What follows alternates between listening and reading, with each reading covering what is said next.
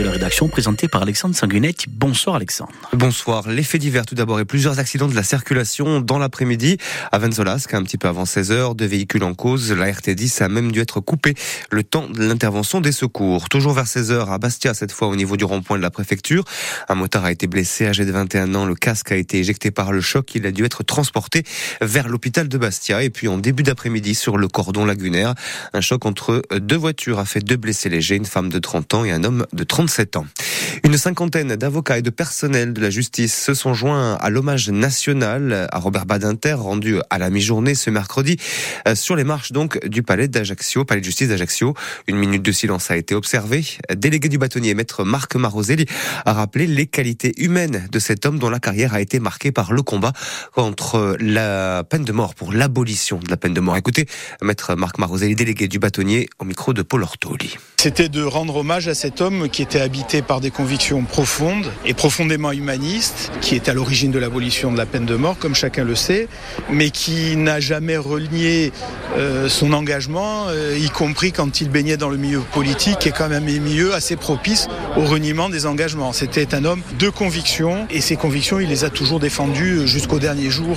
Il m'a sensibilisé à la nécessité d'abolir la peine de mort, alors que moi, plus, plus jeune, j'étais plutôt favorable à la peine de mort, mais à travers ses écrits, ses explications, j'ai compris combien il était important de préserver l'humanité à travers l'abolition euh, de, de, cette sentence euh, maximale. Le président du Conseil constitutionnel qu'il était avait censuré la notion de peuple corse. Ça aussi, il en parlait? Oui, il m'avait dit que c'était la décision la plus importante qu'il avait eu à prendre au cours de son mandat de président du Conseil constitutionnel et m'avait d'ailleurs révélé que François Mitterrand lui en avait voulu alors qu'ils étaient amis. Maître Marc Maroselli, interrogé par Paul Ortoli.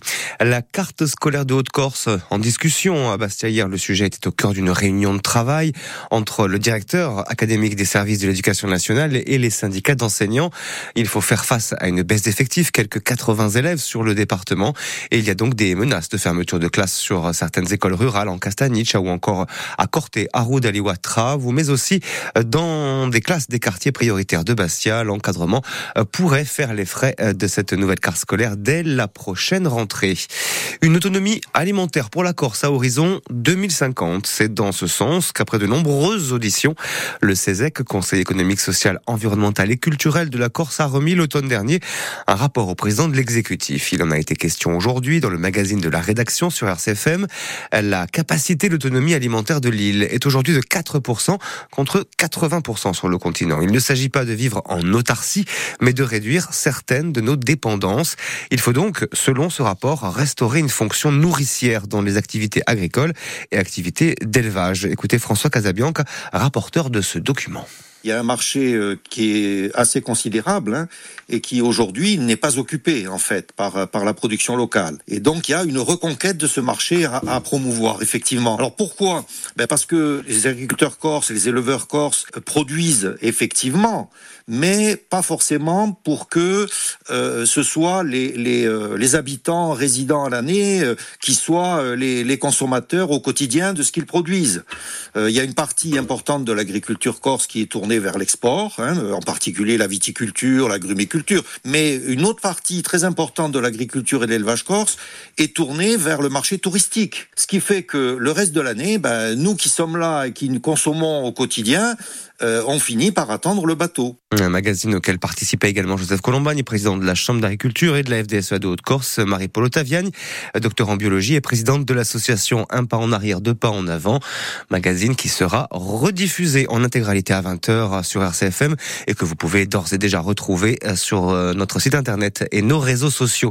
Enfin, sachez que dès aujourd'hui, vous pouvez avoir votre permis de conduire dans votre smartphone si vous voulez. Le ministre de l'Intérieur Gérald Darmanin a détaillé les évolutions de l'application France Identité avec donc ce permis de conduire dématérialisé qui rejoint une carte d'identité numérique. Sachez en tout cas que rien de tout cela évidemment n'est obligatoire.